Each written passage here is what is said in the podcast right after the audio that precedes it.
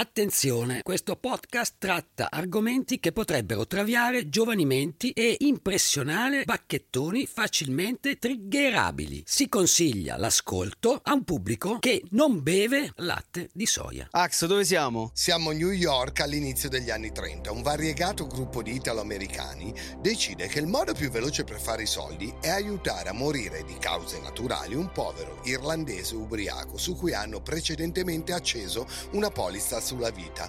Dopo numerosi tentativi falliti, ora proveranno a giocare la loro carta più crudele. Questo è il caso Malloy, l'uomo che non sapeva morire, su Non aprite quella podcast! Tenta questo esperimento. Un'opera meravigliosa. Come si chiama?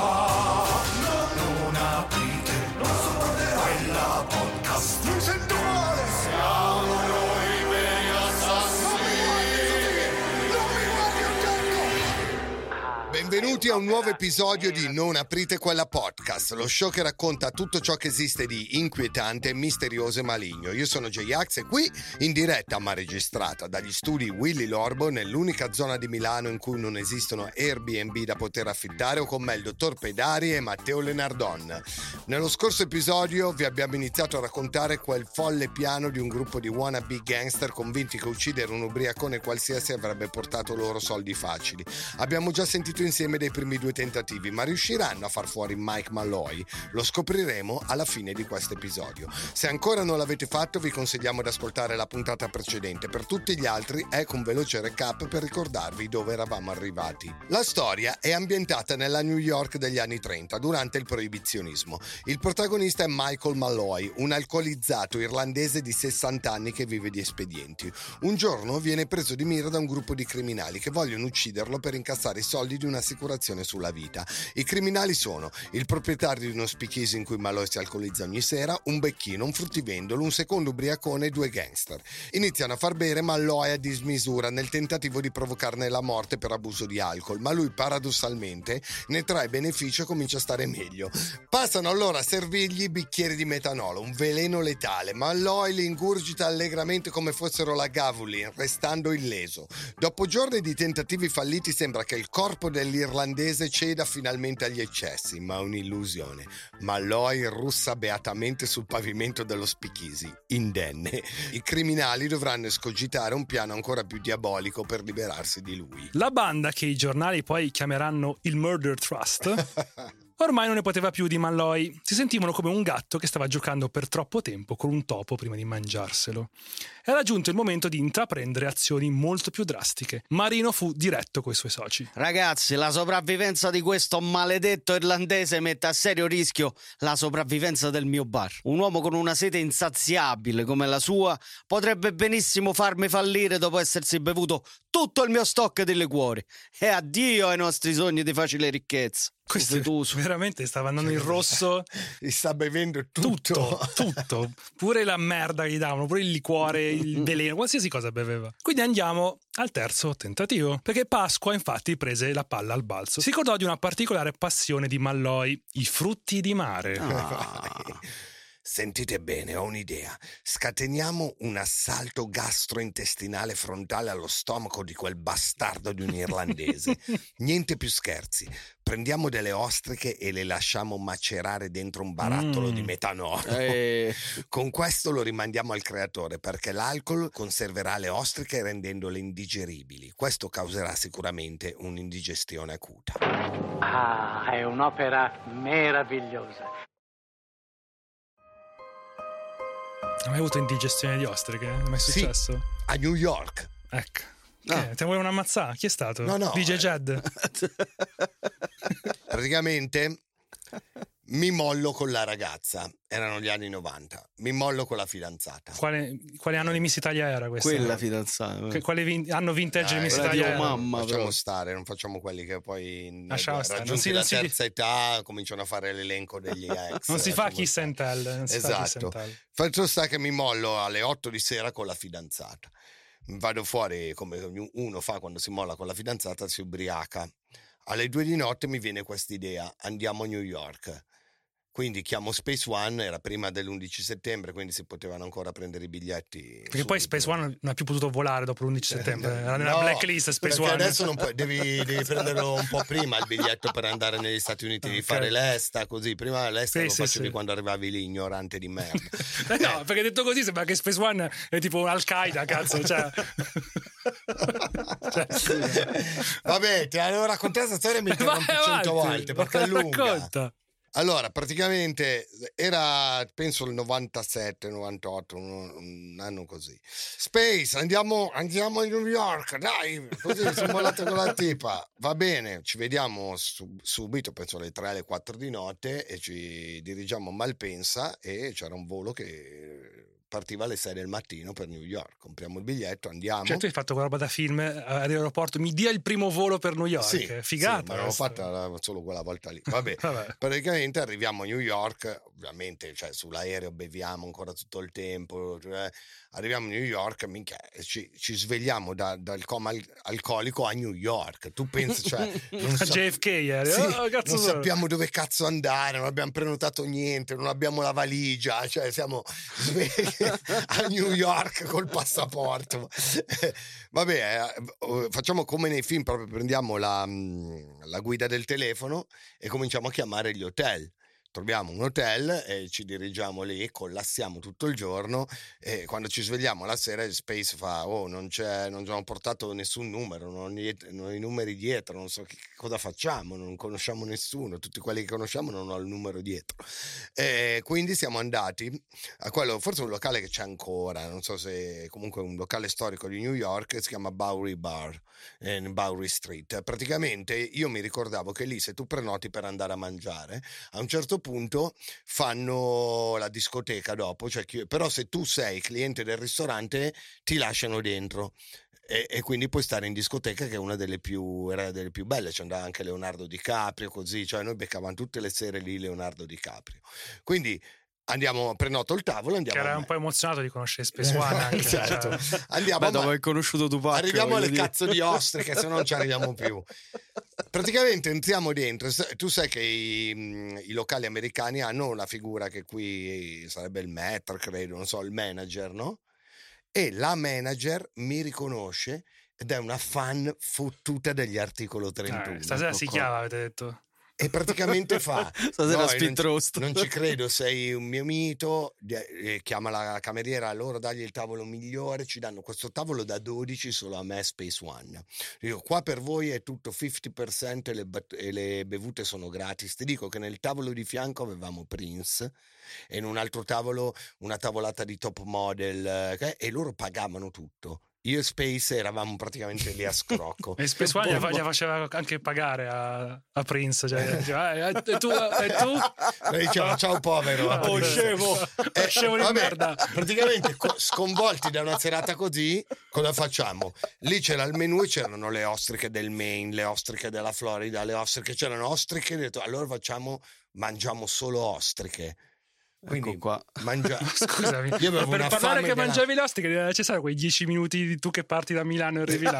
Non potevi direttamente stavo mangiando delle ostriche a New York. No, perché ti serve per, per capire come erano, Capire messi, il flex. come erano messi i miei intestini. Ah, ok, va Gli bene. intestini che stavo bevendo praticamente da quando ero a Milano. Ok. E anche lì continuo a bere perché non- le ostriche erano probabilmente buone, però avevo anche una fame, non mangiavo niente da 48 ore, quindi mi sono abbuffato di ostriche. A un certo punto la, la manager ci dice, lui è il cameriere, eh, John, mia- mio amico, è il migliore qui, se avete bisogno di qualsiasi cosa chiedete a lui. E noi immaginatevi, non posso dirla nel podcast, ma qual è la qualsiasi cosa che le Eh. abbiamo chiesto a John? Certo. Subito dopo esserci abbuffati di ostriche e di champagne, ma tante, avevo la pancia piena di ostriche. Beh, la sostanza John. che si abbina meglio. a- John ovviamente mi trova subito il digestivo, chiamiamolo così. A mano del capo. Io appena, appena prendo questo digestivo, ragazzi, sento un movimento dentro nel mio stomaco. Non ho mai fatto una roba del genere. Ho chiesto a John di portarmi nel bagno della Come? direzione. Questo povero John non lo In, pagano bra- abbastanza. in braccio. Spero che tu gli abbia lasciato un tip di tipo 3.000 euro a sto cazzo di Johnny. Cioè. mi ha, mi ha Invece por- no. mi ha portato nel loro bagno, quello del loro ufficio. E ti giuro, io ho fatto una roba spawn mi è uscito dal culo. Hai, senza cagato nell'u- cagato nell'ufficio? No, c'era Alla il bagno. fan. C'era il bagno. Pensavo che avessi cagato nell'ufficio alla fan che ti ho offerto da Oh, mangiare raga, notte. Rex mi ha cagato nel camerino. Lo- Sì! l'odore è sceso fino sotto nel locale mentre ballava. Fino a Prince è sceso. Cioè, che ballava sotto. Era Spawn, hai presente il film Spawn quando vedi Eh. che lui si forma così, passava sotto le porte, Uscì dalle catene. esatto, usciva dalle catene e quindi e quelle erano ostriche buone, immagino le ostriche avariate, cioè non ho idea. E, e così è continuata tutta la sera. Prendevo digestivo e andavo in cesso, digestivo e andavo in cesso a fare spawn. e così. Vabbè, in qualche è- modo queste ostriche le dovevi digerire. In qualche modo. Noi siamo Non aprite quella podcast, combattiamo per la cultura. Vai. mi piace pensare che Prince sul letto di morte immagini- è- nella mente è tornato te e Space volta. One che non c'era mangiavate le solo ostriche. Prince quella sera, c'erano anche mh, eh, Dave Mustaine Mazza. e c'era anche Leonardo DiCaprio. eh, vabbè, Leonardo DiCaprio arriva tutte le sere, tutte le sere col, col suo gruppo di modelle. Bengacci. E, aspetta, no, ma c'era anche, c'era anche Stevie Wonder. Sì. Minchia. Pensa che lui ha pure l'olfatto che è super sviluppato, quindi cioè, penso dopo che sono andato in bagno. What's that che- smell? Where is Space One? Comunque sarà tipo la seconda volta che racconto delle mie cagate. Allora andiamo al terzo tentativo che appunto dicevamo i frutti di mare. Ci ha raccontato insomma che volevano eh, avvelenarlo con queste ostriche andate a male. Così la notte di inizio gennaio del 32 inizia il terzo tentato omicidio della banda. Quando Malloy arriva allo speakeasy di Marino gli viene servito quello che ormai è il suo drink preferito, un bicchiere di metanolo puro al 100%. Ah, fammi il solito, Mike. L'irlandese lo butta giù come sempre con un sorriso di gratitudine. Nota però qualcosa di nuovo sul bancone, un barattolo di ostriche immerse dentro il metanolo che la banda aveva lasciato macerare per parecchi giorni. Mike, ti piacciono, eh? Sono freschissime. Le abbiamo appena aperte e ce le siamo gustate prima, ma non ti preoccupare, amico mio. Favorisci pure, prendi, prendi. Ma Lloyd fu nuovamente colto alla sprovvista da questa dimostrazione di generosità apparentemente illimitata. Pasqua era sicuro che l'alcol avrebbe agito sulle ostriche come la formaldeide su un cadavere. Le avrebbe rese immuni agli acidi dello stomaco di Malloy, lasciandolo paralizzato dalla peggiore indigestione della sua vita. Lo stomaco quindi avrebbe prodotto acido in continuazione per provare a dissolvere queste ostriche. Nulla avrebbe evitato a Malloy una notte di brividi, sudorazione e violenti attacchi di diarrea e vomito. Pasqua era così sicuro di questo perché, come spiegò ai suoi soci, Una volta ho seppellito un uomo morto così. Si era mangiato un sacco di ostriche innaffiandole con whisky impuro. Il liquore le ha preservate causando un'enorme infezione gastrointestinale che ha mandato l'uomo in uno stato di shock e poi l'ha ucciso. Prevedo che senza assistenza medica Malloy morirà entro due giorni. Malloy mangiò ogni singola ostrica offerta da Marino. Pasqua osservò con orrore l'irlandese letteralmente leccarsi le dita dopo aver ingollato ogni ostrica marcia. Mm. Non ci furono facce di disgusto, dolori o rumori inopportuni del suo stomaco. L'unico suo commento fu la richiesta di altro metanolo puro da bere, perché le ostriche marce si accompagnano perfettamente al metanolo, metanolo puro. La morte sua. Come spiegò poi a un Tony Bastone sempre più irato, Sembrava contento invece che malato. Cioè, tu pensa a Tony Bastone quanto gli girano i coglioni, voleva E ammazzarlo. spariamoli a sto stronzo e basta. Dopo aver finito il suo pasto a base di ostriche avvelenate, Malloy trascorse la serata nel suo solito modo, si ubriacò. Quando tornò il giorno seguente di buon umore e in perfetta salute, la banda cadde in un profondo sconforto.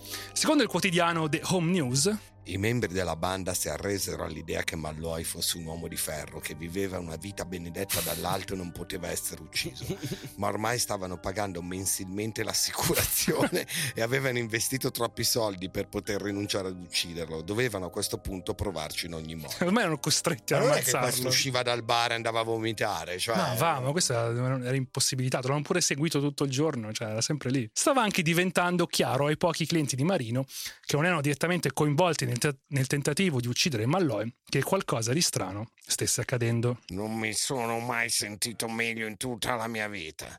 Grazie, amico mio. Grazie per la tua generosità. La banda decise di conferire quella sera stessa per trovare un nuovo modo per seccare l'irlandese. Uccidere Malloy era diventata una questione di principio, anche se il profitto, sempre più minuto ogni giorno che passava, era ancora nei loro pensieri. Era tempo, insomma, del quarto tentativo. Fu di nuovo Murphy, il finto parente, a tirare fuori l'idea. Ragazzi, ce l'ho! Facciamogli mangiare delle sardine marce e velenose, con dentro schegge di latte e ferro. A tutti sembrò una buona idea.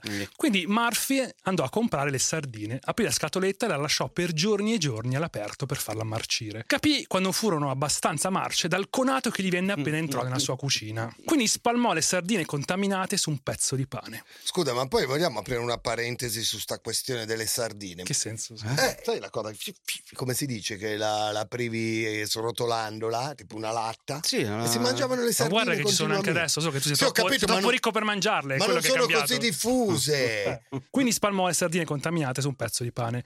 Alla crema viscida non aggiunse sale e pepe, no, ma numerose schegge di metallo e trucioli di latta. Non solo, aggiunse inoltre pezzi di vetro rotto in mezzo alla poltiglia, insieme ad alcuni chiodini per tappeti.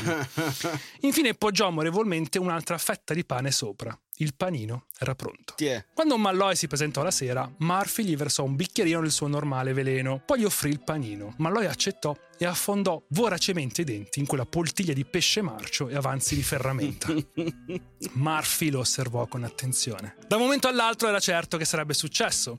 I primi frammenti avrebbero lacerato gli organi interni di Malloy, perforando e facendo a pezzi tubi e tessuti mentre percorrevano la tortuosa discesa verso il suo intestino. Ma Malloy masticò e inghiottì quel primo boccone senza nemmeno fare una smorfia. Soddisfatto diede un altro morso, poi un altro ancora e continuò finché il panino non fu finito. Murphy non era un uomo che si sorprendeva facilmente, ma anche lui rimase scioccato da Malloy. I membri della banda riuniti Ma quella lui sera... era, era Steve Ozzy. che cazzo era, Malloy? Sì, era tipo Jackass prima di Jackass. Porco due. I membri della banda riuniti quella sera non vollero credere a ciò che, stava, a ciò che stavano assistendo. Malloy si rivolse ai suoi generosi amici così. Mm, che delizia queste sardine, insieme alle ostriche che sono il mio cibo preferito e come si abbinano bene con questo meraviglioso whisky. Amici miei, grazie, non potete immaginare quanto io sia grato per tutto ciò. Alla vostra salute. Bevete pure voi. Quindi si ubriacò fino a notte fonda con il solito metanolo puro e, non contento, tornò la sera dopo chiedendo un altro panino come quello che gli era piaciuto così tanto. Lo fai un po', un po' più. un po' più di Un po' ferramenta. più da chiodi, per favore. I membri della banda non ce la facevano più, soprattutto Tough Tony, e dopo questo ennesimo fallimento parlò così ai suoi soci. Ma sono rotto il cazzo dei vostri metodi educati. Io sfondo la faccia ogni giorno agli italiani che vivono su ad Harlem e non mi faccio certo fottere da un ubriaco irlandese qualsiasi. Da oggi si fa come dico io. Questo Malloy ci avrà pure uno stomaco di ferro, ma scommetto che non è a prova di proiettile. Una di queste sere gli farò fare la conoscenza della mia macchina da scrivere di Chicago. La Chicago Typewriter è il soprannome che i gangster dell'epoca avevano appioppato alla mitragliatrice Thompson. Non è la Tommy Boy? Eh sì, quella lì, quella Che classica che appare con due mani con Sì. il, il tamburo. cerchio. Sì. Il tamburo. Ormai la presenza di Malloy al bancone dello Spichisi di Marino era diventato un affronto per tutti i membri della banda. Vederlo riapparire ogni sera era come versare sale su una ferita aperta. Marino chiese a Pasqua se Ma Malloy è una meraviglia dell'ingegneria umana o è un mostro? Minchia, sembra che più cerchiamo di ucciderlo e più diventa vitale e forte. Tutte ste bevute e pasti ci stanno allungando la vita invece di accorciarli. Però poi, una notte di gennaio, Malloy non venne per la sua solita sbronza e nemmeno nei giorni successivi. Che fine aveva fatto? Il metanolo per caso aveva finalmente fatto il suo lavoro? O forse il metallo e i chiodi? Ovviamente no. Meno di una settimana dopo la sua assenza, Malloy ritorna. Ragazzi, scusate eh, se non mi sono fatto vivo, è che sono Questo stato però in è un, rimas- ospedale. è un rimastino questo, cioè, Sì. è un cavallo, il ro- boschetto di Rogoredo questo. Ragazzi, scusate se non mi sono fatto vivo, è che sono stato in ospedale per farmi sistemare sta gamba malconcia, ma ora sta una favola. Tony, mi versa il solito. Cioè, manco lo sto con la gamba che non c'entrava un cazzo. Ha cagato il, me- il meccano. Ha cagato. porco. Figa, cosa darei per vedere la cagata di Malloy? Cioè. vetro, chiodi, ostriche, marce, arce, metanolo. metanolo.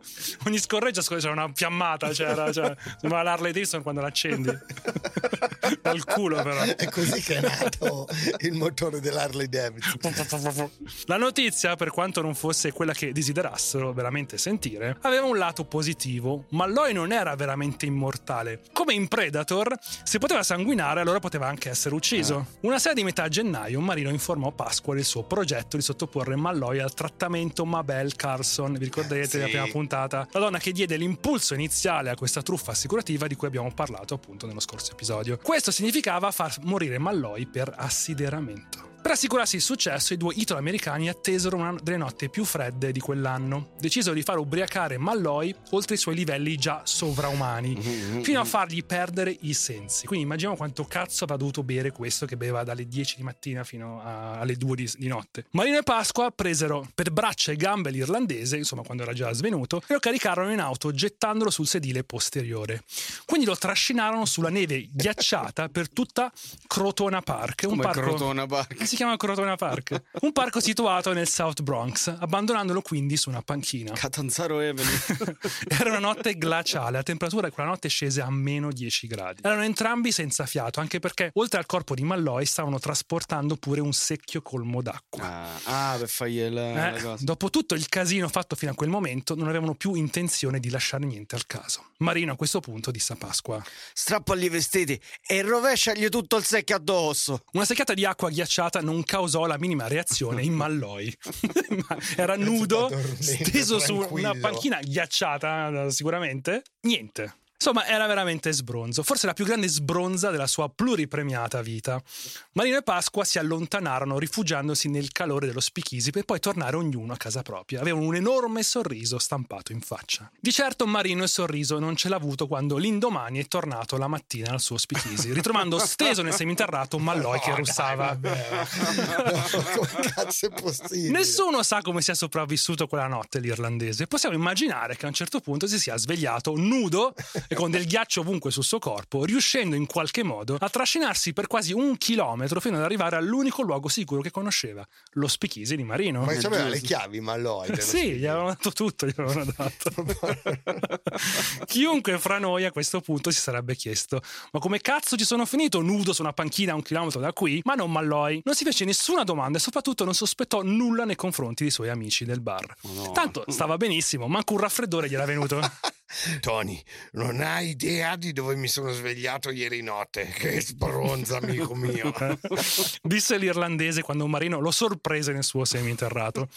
Un paio di sere dopo, mentre stava osservando Malloy fare sparire un'intera brocca di metanolo, Marino disse questo a un paio di altri membri della banda presenti. Ragazzi, questa merda non lo sta uccidendo. Dobbiamo provare qualcos'altro. Per merda non si stava riferendo solo al veleno, ma all'approccio in generale che stavano avendo con Malloy. L'idea ora era di ammazzarlo in maniera realmente violenta. Era tempo del sesto tentativo di ammazzare l'uomo che non voleva saperne di morire. Cioè, questo comunque stavano spendendo una fortuna in metanolo. Cioè, Marino e Pasqua si misero d'accordo, come sempre parlando in italiano per non farsi capire da nessun altro, su come avrebbero finalmente ammazzato l'uomo che stava rovinando la loro vita da mesi ormai. L'avrebbero investito. Non loro direttamente, ma tramite un tassista malandrino di loro conoscenza, un certo Harry Green. e quindi da due che erano a doversi spartire adesso sono in sette. Insomma, questo Harry Green era contento ed eccitato quando gli proposero l'omicidio, cosa che infuse di ottimismo i due italiani. Loro si erano scontrati contro una indistruttibile forza della natura, ma Green questo non lo sapeva. Magari questo sarebbe stato sufficiente. La banda scelse la notte del 30 gennaio del 33 per investire Malloy.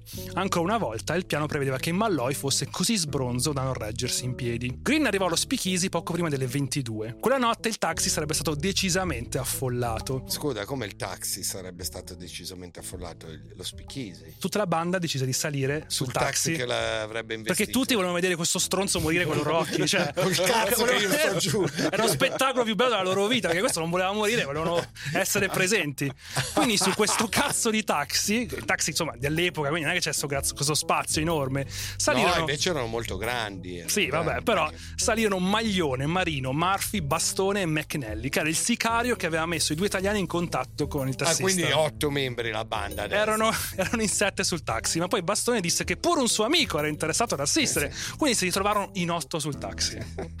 Partirono verso la mezzanotte. Il piano era semplice: guidare in un posto abbandonato con il taxi, far scendere Malloy mettendolo in mezzo alla strada e quindi investirlo. Ok. Sentiamo il racconto di Maglione di cosa avvenne quella notte. Siamo saliti per una strada, ma non so esattamente il nome di quale strada abbiamo preso. Ci siamo fermati e Bastone e Murphy hanno portato a Malloy fuori dall'auto. Sono andati avanti con lui, dando ordine a Green di investirlo. Con il piede sull'acceleratore, Green catapultò l'auto al centro della carreggiata. In strada, Murphy e Bastone tenevano Malloy fermo per le braccia. Le loro gambe erano piegate e i loro corpi erano tesi mentre si preparavano a saltare via all'ultimo momento possibile. Poi urlai a Green di frenare. Da una finestra vide una donna accendere una sigaretta. L'auto si fermò violentemente. Green si avvicinò a Murphy e Bastone e disse loro di rimettere Malloy nel taxi. Quindi Green svoltò a sinistra su un'altra strada più solitaria. Murphy e Bastone avevano trascinato Malloy di nuovo fuori dal taxi. Lo hanno tenuto in mezzo alla strada. Green ha fatto di nuovo retromarcia e al primo tentativo ha mancato Malloy e ha quasi colpito Murphy e Bastone. Guarda, un branco di deficienti questi. eh. deficienti questi. Green fece inversione e al secondo tentativo, dopo una rincorsa di un isolato e mezzo, Murphy e Bastone lasciarono Malloy e saltarono via e il taxi lo investì. Green colpì Malloy con una forza tremenda. Il tachimetro segnava 80 km orari. Minchia, tanto, eh. Ci fu un forte tonfo, tipo il suono di un tuono, mentre il suo corpo straziato rotolava sul cofano e schizzava contro il parabrezza. Poi prese il volo, colpì l'asfalto e rotolò via per molti metri. C'erano un sacco di urla in macchina, eravamo eccitati per lo spettacolo. Murphy e Toftoni erano in piedi su entrambi i lati della carreggiata, respiravano affannosamente, gioivano. Ma Malloy non era altro che un corpo mutilato e immobile. Green tirò dritto per circa tre isolati prima di fermarsi. Sulla via di ritorno abbiamo visto che un'altra macchina si era già fermata vicino a Malloy. Quindi abbiamo superato il corpo di Mike e abbiamo raccolto Murphy e Bastone. Insomma, che, che dite di questo tentativo? Allora, se si è salvato, eh, probabilmente per la teoria, forse anche provata, che se tu o stai dormendo, sei, ti fai molto meno male negli scontri. Eh? Che teoria è questa? No, no, è vero. C'è una spiegazione scientifica, coglione, googla. Perché non, fa- non fai resistenza e a peso morto, praticamente negli scontri ti fai meno male. Cosa dice Google? Non eh? c'è niente. Eh, non c'è perché avevo ragione. C'è proprio la faccia di uno che ride quando, quando deve prendere gli schiaffi. Faccia da schiaffo. Immagini un Bumblebee che parla solo con le frasi di Morgan. Sebbene la banda fosse certa che Malloy fosse morto, l'arrivo dell'automobilista misterioso negò loro la possibilità di confermarlo. Non potevano certo correre il rischio di essere riconosciuti o denunciati. Guidarono nella notte e lasciarono che qualcun altro si preoccupasse del corpo di Malloy. Tornarono tutti nello spichise di Marino per i festeggiamenti. Eh, La parte difficile era stata fatta, ora bisognava solo raccogliere i frutti dell'omicidio. e andarci in pari almeno. La mattina dopo Marino e Bastone si sedettero al bancone con tutte le copie fresche di stampa dei quotidiani di New York. Le loro dita scorrevano alla ricerca del nome di Malloy, o almeno di qualche notizia che parlava di un uomo investito nella notte. Marino disse a Bastone con frustrazione: Non capisco, non vedo niente. Il corpo qualcuno l'ha trovato, ma quindi devono per forza essere arrivati i soccorsi. Ma sì, forse l'incidente è avvenuto quando i giornali erano già andati in stampa, non vi preoccupate. Deciso di attendere un paio di giorni, ma di Malloy nessuna notizia. Né sui giornali né allo speakeasy. Ora il problema era diventato un altro. Senza il corpo di Malloy, senza la prova della sua morte, le assicurazioni non avrebbero pagato. A Marino venne in mente un nuovo piano. Se vogliamo questi soldi, c'è solo una cosa che possiamo fare Senti, ora. piano geniale, eh? Dovete andare a cercare un tizio che assomiglia a Malloy. Poi gli mettiamo un documento in tasca intestato a Mike e così quando lo ammazzeremo lo potranno identificare come Michael Malloy. Cioè, questi dicevano: "No, ci abbiamo impiegato sei mesi per ammazzare uno, adesso non troviamo il Eh. corpo e ne ammazziamo un altro. Uno che si assomigli, vabbè, mettiamo il documento, vabbè, Mike Malloy. Marino presentò questo piano a Maglione, Bastone, Murphy e Green. Furono tutti, comunque, il tassista ormai faceva parte della banda. Così. Chiunque passasse era parte del gioco ormai. Quanto ci devono guadagnare sti coglioni? Ormai vedete, sono questioni di principio, era. stavano tutti in perdita, ci stavano. Comunque, insomma, tutti questi, questi coglioni furono d'accordo. Green racconta cosa fecero. Siamo entrati in uno speakeasy e ci siamo guardati attorno. C'erano alcuni barboni in giro, ma nessuno che somigliasse a Malloy, quindi siamo andati in qualche altro posto, in uno speakeasy sulla 129esima, ma niente pure lì. Mentre stavamo uscendo, questo tizio è entrato e tutti ci siamo guardati ridendo. Era praticamente un clone di Malloy. Così l'abbiamo preso e accompagnato fuori, l'abbiamo portato da Marino, quindi l'abbiamo fatto ubriacare fino a perdere i sensi. Finì esattamente come tante volte avevamo visto fare a Malloy, disteso sul pavimento. Pasqua prese la falsa carta d'identità di Malloy che aveva fatto fabbricare e la infilò nella tasca del poveretto. Lo stratagemma fu lo stesso di qualche sera prima, venne caricato in macchina e quindi io lo investi col mio taxi. Quando tutti risalirono sul taxi, io guidai fino al bar di Marino. Questa volta l'uomo, il suo nome era Patrick Murray, erano sicuri che morì sul colpo. All'insaputa della banda, qualcuno però aveva visto come il taxi avesse investito l'uomo e chiamò aiuto, segnandosi pure il numero di licenza del taxi. Ah. Il finto Malloy venne caricato su un'ambulanza e portato in ospedale. Ci rimase per 55 giorni perché, anche se subì una grave commozione cerebrale, costo le rotte e numerose lesioni interne, sopravvisse pure lui a questa banda di pirla. Non solo, sebbene convinti che Murray fosse morto, si trovarono nella stessa situazione vissuta dopo aver ucciso Malloy. Non avevano un corpo. Pure il clone sostituto per avere un corpo non era più il corpo. Cioè, tornarono spichisi in silenzio contemplativo. Ci fu l'obbligatorio drink o due per calmare i nervi e numerosi borbottii scontenti perché avevano miseramente fallito in un altro compito. Cioè, se, se vedi che non va, basta. Cioè. No, qui- fino a questo punto ci stavano perdendo, dovevamo recuperare i soldi. Cioè, non hai capito? Sono mesi che pagavano il premium dell'assicurazione. Sono come quelli con le macchinette, con le videopoker. No, esatto, come al casino, Devo- Sto giocando per recuperare, ormai non, non più per giocare. Mentre Green era a bere da Marino, qualcuno lo cercò. Sono il detective Lloyd del quarantesimo distretto. Deve passare dalla stazione di polizia per discutere di una certa questione. Green avvertì gli altri e andò al distretto. Non fu preso in custodia, anzi, gli fu permesso di andarsene. La polizia ancora ignorava tutta la bizzarra storia dietro l'investimento di Murray. Il piano della banda, Murder Trust, però stava cominciando a sgretolarsi. A questo punto della vicenda non avevano un corpo, manco la prova che Malloy fosse realmente esistito, e neppure una vittima che prendesse il posto dell'irlandese. Anche da morto, Malloy sembrava farsi beffe della banda. Marino, una di quelle sere, disse questo agli altri suoi soci. Di una cosa almeno possiamo essere sicuri. Malloy è sicuramente morto. Solo la morte potrebbe impedirgli di raggiungere il mio bar per scollarsi tre o quattro bottiglie. Ormai aveva tipo gli incubi di quest'uomo che lo vedeva arrivare e si aveva tutto sto cazzo di locale. Cioè. Anche se gli avessero amputato entrambe le gambe, troverebbe comunque il modo di trascinarsi fino a qui. Pasqua allora suggerì un modo per assicurarsi questa volta un cadavere senza problemi. Basta investire cristiani con dei taxi a tutta velocità. Ascoltatemi bene, prendiamo una stanza in affitto, ci portiamo il primo malcapitato che troviamo e dopo averlo fatto sbronzare lo gasiamo a morte. Esatto, prendiamo il tubo del gas e glielo infiliamo in gola finché non crepa, rapido e indolore, nessuno spazio per gli errori. Ora avevano solo bisogno di un corpo di un altro clone. Ah, è un'opera meravigliosa. Poi però, cinque giorni dopo essere stato investito, Malloy spalanca la porta d'ingresso No. dello speakeasy di Marino e annuncia a gran voce Indignazione ce l'ho io perché siete voi al mondo. No, disse, sto morendo dalla voglia di bere. Tutti colsero l'involontaria ironia di queste parole, tranne Malloy stesso. Incredibilmente era vivo, anche se parecchio malconcio. Questo è cinque giorni dopo essere stato investito a 80 km orari. Eh. Dopo mesi di aver ingerito solo metanolo. Metanolo puro.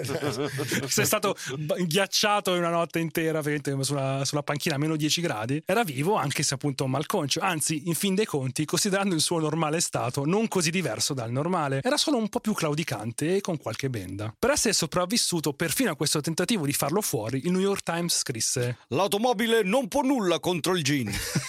Hai visto quello che ti avevo detto io, zio? Cosa? Che se sei lì tutto moscio ti fai meno male negli scontri. Sì, in effetti questa è una delle teorie che ho letto che spiega il fatto che sia sopravvissuto, che essendo sbronzo non era rigido quando è stato Eh, colpito. esatto, e perché prima mi hai dato contro allora? Perché Sì, mi perché per piace- abitudine. Sì, sì. Basta contrarianesimo. Anche se, anche se sono d'accordo con te, devo essere in disaccordo. Ok.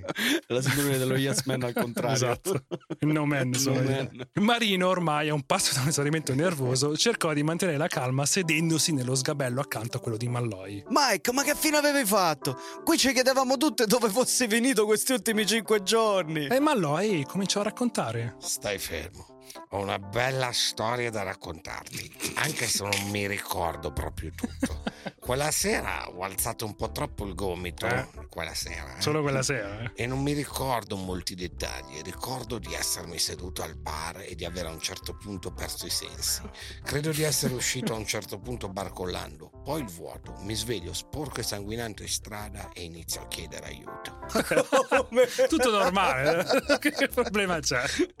Ancora una volta Malloy non si fece alcuna domanda su come cazzo si sia ritrovato grondante sangue in mezzo a una strada proprio dopo essere andato a bere, guarda caso, da Marino. Per lui la vita era questa: bevi e ti ritrovi nudo e ghiacciato su una panchina o investito da un taxi in meno di due settimane. Che c'è di strano? Niente. Noi sappiamo invece come andò. Un agente di polizia di nome Herman W.H. Lampe, fortunatamente, si ritrovò a perlustrare l'isolato in cui venne investito Malloy. Ecco come racconta quello che avvenne quella sera. Agente di polizia di New York, Ah, gente di Lampe, polizia, scusami.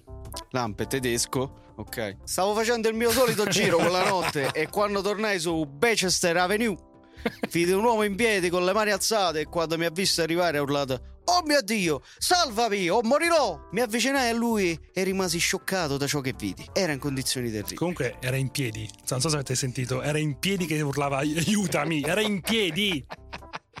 Ricoperto di sangue, con la testa piena di tagli. E i suoi vestiti, il viso e la camicia erano tutti intrisi di sangue. Gli chiesi il suo nome e mi disse di chiamarsi Michael Malloy. Il fatto che Malloy fosse in grado di stare in piedi e alzare le braccia dopo essere stato investito a 80 km orari era di per sé un miracolo. Per ironia della sorte, l'ubriacatore di Malloy potrebbe essere stata ciò che lo ha salvato da morte certa, visto che il suo corpo era privo di rigidità quando è stato colpito. La gente lo portò al Fordham Hospital. Un esame rivelò che soffriva di Una frattura al cranio, una frattura alla spalla, una commozione cerebrale e alcolismo. Eh. Beh, la banda, nonostante il rosicamento, non agì immediatamente contro Malloy. Gli permisero di riprendere la sua solita routine quotidiana fatta di pomeriggi e notti passati a bere metanolo puro e sardine marce con chiodi. In fin dei conti gli mancavano un po'. Eh sì. I Un, boys. un po' di ristoro, i nostri miei bro. Mancava lui a loro pure, Sì. secondo me. Tu quei chiodi là che hai comprato, chi li mangiava Eh. poi? Eh, da lì a Malloy. Qualcuno della banda, però, nessuno ha mai capito perché, prese da parte Malloy e gli rivelò che volevano farlo fuori. Fu Murphy a farlo. No. Dopo una nottata passata a sbronzarsi insieme. Faresti bene a tenerti lontano da questo spicchisi, se non vuoi fare una brutta fine. Malloy ascoltò bene quello che il compagno di sbronza gli aveva appena detto. Tutte quelle cose strane che gli stavano accadendo ultimamente, l'offerta di bere gratis, ritrovarsi nudo su una panchina o mezzo morto su una strada, cominciarono ad avere senso. Dopo quell'epifania, Malloy si fece un altro sorso, si pulì il muso con la manica imbrattata di sangue e disse a Murphy: Se mi vorranno far qualcosa, ne soffriranno da soli le conseguenze. Del resto, era sopravvissuto a sei tentativi di farlo fuori. Dal suo punto di vista non aveva nulla di cui temere, si sentiva forte e sano, più di quanto non lo fosse da anni ormai. Il Murder Trust presto avrebbe di nuovo testato la sua resistenza. Una volta che hai scoperto che esiste un tipo così, c'è un modo per fare tanti soldi, cioè ci sono le gare. che cazzo fai? Allora, No, porti a fare le gare. Le gare, quelle di chi sviene prima sì, eh, con, con gli sciottini. Minchia, scommetti, questo qua È immortale. È immortale, cioè vinceva contro tutti, Malloy. È il pomeriggio del 22 febbraio del 33. Uno come tanti altri. Dopo il tentativo di Murphy di avvertire Malloy, non ci furono altre discussioni sull'argomento.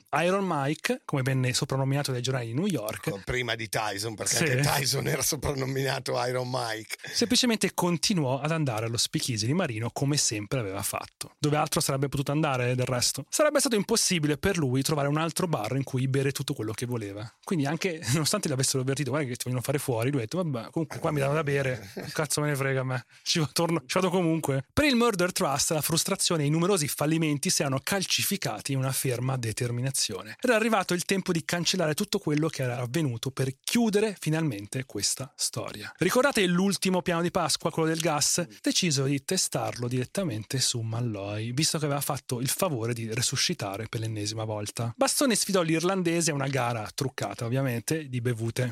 Quando Malloy... bastoni mettono il succo di frutta. Eh sì, certo. Quando Malloy perse i sensi, Murphy e Crisberg lo caricarono in macchina per poi scaricarlo sul letto di una pensione che aveva affittato qualche giorno prima. Crisberg chiuse tutte le finestre e tirò il tubo del gas fino alla camera da letto. Non era abbastanza lungo, mancavano 15 cm per raggiungere l'irlandese. I due però non si persero d'animo, misero il corpo per terra, quindi Murphy prese il tubo e lo infilò in gola a Malloy. Tirò fuori anche un vecchio asciugamano e lo usò per avvolgere tutto il viso dell'irlandese, facendo bene attenzione a chiudergli pure il naso. Crisberg corse ad aprire il rubinetto del gas. Il gas cominciò a riempire il tubo e pure i polmoni di Malloy. A un certo punto Murphy, che era impegnato a tenere bloccato il corpo dell'irlandese per impedire eventuali sussulti, cacciò un urlo. Cristo! Quel figlio di puttana mi è pesciato addosso! Il petto di Malloy smise di gonfiarsi, ormai era fermo. L'irlandese, che non voleva saperne di morire, aveva finalmente imparato a farlo. No. I due... Con del semplice gas. Eh, Va bene tutto, però se ti Con mettono del un semplicissimo- tubo di gas in gola ti bloccano, che cazzo devi Eh, fare? Semplicissimo, volgarissimo gas. Mo mi dici che Eh, Dai, andiamo morto. avanti, che magari resuscita ancora. Ma- eh. ma- I due misero il corpo sul letto, sistemarono il tubo del gas e tornarono spichisi di marino. Taftoni era lì ad aspettarli. Allora, com'è andata? Penso sia tutto a posto, è fatta ormai, eh? Bastone e Marino si scambiarono uno sguardo teso. Avevano davvero realizzato l'impossibile? Era troppo presto per festeggiare. Del resto Murphy aveva solo detto che pensava che Malloy fosse morto. Non aveva prove certe. No. Marino quindi disse a Murphy che Voglio che passi la notte con il corpo di Malloy, in modo da non farlo scoprire alla padrona di casa fino al mattino. Inoltre, non mi fido più, non voglio correre rischi. Resta con lui in modo da assicurarti che non si rialzi più. A Murphy non dispiacque farlo, non gli capitava spesso di dormire in un letto come si deve. Quella notte dormì come un angioletto vicino al cadavere di Malloy. Pasqua intanto si era già mosso con Manzella, un medico di sua conoscenza. Gli aveva dato 150 dollari per certificare la morte di Malloy senza fare tante domande. I guai, paradossalmente, iniziarono ben lontani dal cadavere dell'irlandese. Eh, ma allora è morto veramente. No. È il gas, ragazzi. Ragazzi, che cazzo poteva fare col gas questo? Cioè, va bene che tutto. cazzo lo sa? È diventato un supereroe Eh, tutto vabbè, è durato le cose. comunque un essere umano. era unbreakable, porca puttana. Fanculo. Quando un amico di Taftoni venne fregato da un tizio che proprio non voleva saperne di pagare una scommessa che aveva perso, il membro più rissoso di Murder Trust si convinse a cercare vendetta. Provò a coinvolgere Joe Maglione, che però proprio non voleva saperne di alzare le mani per una stronzata simile. Per tutta risposta, Taftoni andò in giro per giorni a dire che Maglione era giallo di paura e che era un fifone. Una notte i due si incontrarono dentro lo speakeasy di Marino e Tony Bastoni disse, in modo che tutti sentissero, che avrebbe ordinato due whisky, uno per sé e uno per il suo ex amico senza spina dorsale. Oh, oh. Maglione, che eh, era anche lui un uomo ragionevole, si scusò per un minuto perché doveva andare in bagno e quindi tornò a far saltare in aria le cervella di Taftoni. Marino cominciò a cagarsi sotto. Ora il suo bar clandestino era diventato il luogo di un omicidio. Questo avrebbe sicuramente portato diversi ficcanaso dentro i suoi affari. Il 3 aprile Maglione venne incriminato con l'accusa di omicidio di primo grado. Fu chiamato in giudizio quattro giorni dopo e si dichiarò non colpevole. non sono Non io. È stata la mia arma, non sono stato io. Nel frattempo, in tutto il Bronx, fra bar squallidi e fumosi e spichisi di lusso, cominciò a diffondersi una strana storia. Forse, alcuni dicevano, una leggenda. Si parlottava di un uomo che si rifiutava di morire, capace di sopravvivere perfino a un'auto lanciata a tutta velocità contro di lui. La leggenda di Mike Malloy. Era solo questione di tempo prima che tutto questo arrivasse alle orecchie, prima degli informatori della polizia e poi ai poliziotti stessi. Come l'ispettore Harry Brookman della squadra omicidi. Marino e gli altri presero molte precauzioni e forse l'avrebbero fatta franca se qualcuno non avesse parlato. Quel qualcuno Adesso erano tipo 35 ormai i Sì, complici. Fu John McNally, che ricorderete fu l'uomo che presentò il tassista sicario a Marino e Pasqua. Gli venne voglia di parlare dopo essere finito in prigione per un altro lavoretto. Per accorciare la sua pena decise quindi di chiamare il procuratore e raccontargli la storia di un impresario di pompe funebri che voleva far secco un semplice ubriacone. All'inizio nessuno credette alla storia di McNally. Dopo lunghe indagini venne fuori tutta questa storia, insomma, tutta la verità. Finirono tutti a processo Marino, Pasqua, Murphy e Crisberg. Il 28 ottobre del 32 furono tutti condannati alla sedia elettrica. Oh, ma Loi ci ha avuto la sua rivincita, eh? E il 7 giugno del 34 vennero uccisi da tre scariche elettriche da 2000 volte nella prigione di Sing Sing. Il primo fu Pasqua, fu deciso così perché il dottore della prigione aveva determinato che era quello più provato emotivamente e per legge bisognava uccidere per primo il più debole. No. Quindi cioè, così, a quanto pare, quello che si caga più sotto è quello che muore per primo. La legge, la legge decise questo. Vabbè, C'è uno modo- psicologo che ti dice: Il modo più umano. No, no, quello è quello che caga. Ma che cazzo dice dottor? Vai, Ma non è vero.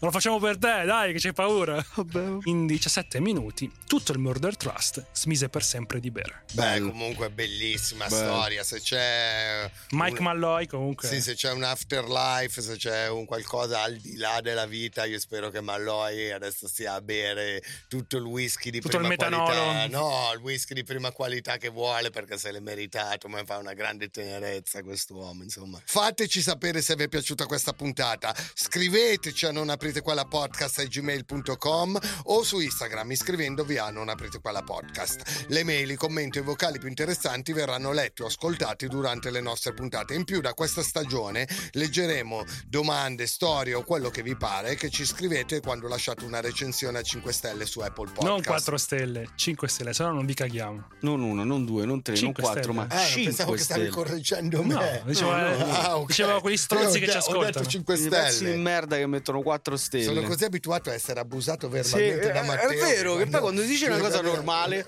dice, ma, ma, ma per Non c'avevo con voi, c'avevo con i nostri ascoltatori. Vabbè, Pedar, che commento c'è in questo episodio? È Lucia Traverso che pone via mail un quesito ad Ax. Oh, lo riassumo perché è una. lo, riassu- lo riassumo perché era un cazzo di papiro. Lucia ci scrive per raccontare un'esperienza che potrebbe essere collegata al caso Zanfretta. Quindi il tuo mondo, Eh, gli alieni. alieni. Nel 2014, mentre faceva soft air con gli amici, È già qua un problema, secondo gioco- me. soft air che è de- tipo due gradini sotto al padel. Sì, più o Tipo meno sì. Hanno deciso di esplorare un'enorme antenna parabolica su un monte vicino a Torriglia. L'ambiente era surreale, silenzioso. Torriglia era il luogo in cui lui avrebbe visto gli alieni, insomma, Zanfretta. L'ambiente era surreale e silenzioso, lasciando loro immaginare la presenza di alieni o basi segrete. Lucia ha scattato delle foto, ma quando le ha controllate erano sparite completamente dal telefono. Ah, ah, Come ah, se non ah. le avesse mai scattate. Ah, ah, ah, ah, Questo ah. l'ha spaventata e non è mai più tornata sul luogo. Quindi la domanda che Lucia pone ad Ax è questa: esiste una sorta di protezione che impedisce di fotografare punti di interesse militare? Aspetta, e io ne sono stata aspetta vittima. Mi, mi allontano per un quarto d'ora e lascio rispondere Ax. Dove vai a picchiare Lucia? Ma, ma lei veramente chiede a me se Eh, esiste sei tu l'esperto di Eh, queste Ma non cose. sono l'esperto di un tu cazzo sei esperto di queste stronzate. Ma che Tu cazzo dici? È un robe. po' per mentale, scusa. Attenzione, stai entrando nella zona popper mentale. Procedere con cautela. Ok, adesso tutti stati avvertiti, puoi rispondere Ax.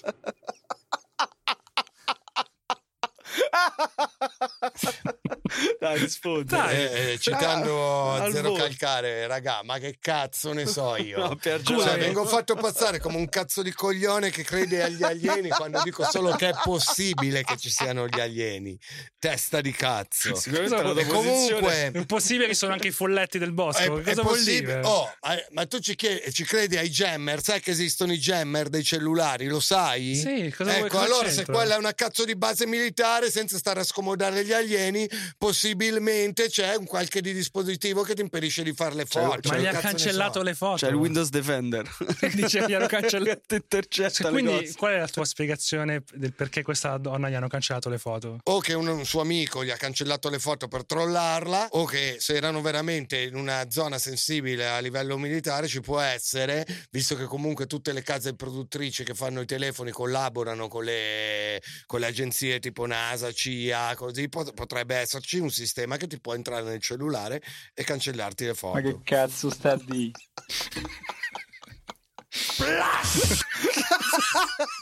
Io ho la spiegazione mia.